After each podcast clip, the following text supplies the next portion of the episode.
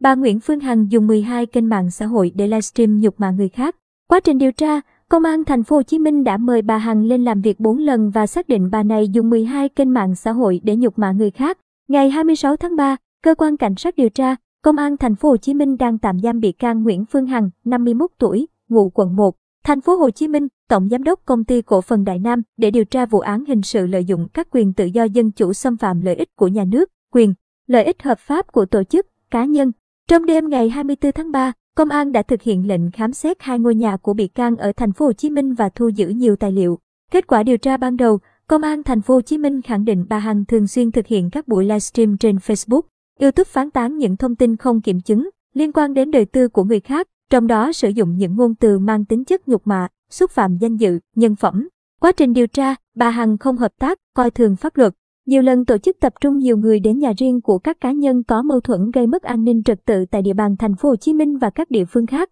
Trước đó, từ khoảng tháng ba năm hai nghìn không trăm hai mươi mốt, bà Hằng thường xuyên thực hiện các buổi livestream tố cáo sai sự thật, nhục mạ nhiều nghệ sĩ, luật sư, nhà báo. Bà Hằng cũng đã nhiều lần bị cơ quan chức năng mời làm việc, ra quyết định xử phạt hành chính. Cụ thể, tháng tư năm hai nghìn không trăm hai mươi mốt, bà Hằng bị Sở Thông tin và Truyền thông thành phố Hồ Chí Minh quyết định xử phạt hành chính bảy phẩy năm triệu đồng vì thông tin sai sự thật, xúc phạm danh dự, uy tín của Ủy ban Nhân dân tỉnh Bình Thuận và Chủ tịch Ủy ban Nhân dân tỉnh Bình Thuận. Bà Hằng cũng bị ca sĩ Đàm Vĩnh Hưng, vợ chồng ca sĩ Thủy Tiên, Công Vinh, ca sĩ Vy Oanh, ông Võ Hoàng Yên, nghệ sĩ Hoài Linh, nhà báo Hàn Nhi, nhà báo Đức Hiển, bà Đinh Thị Lan tố cáo đến cơ quan công an về hành vi vu khống, làm nhục người khác, lợi dụng các quyền tự do dân chủ xâm phạm quyền, lợi ích hợp pháp của tổ chức, công dân. Công an thành phố Hồ Chí Minh đã xác định bà Hằng đã sử dụng mười hai kênh trên mạng xã hội để xúc phạm, xuyên tạc, nhục mạ người khác. Quá trình bà Nguyễn Phương Hằng gây náo loạn trên mạng đã bị các đối tượng chống đối ở nước ngoài lợi dụng. Cơ quan điều tra đã mất nhiều tháng để thu thập thông tin,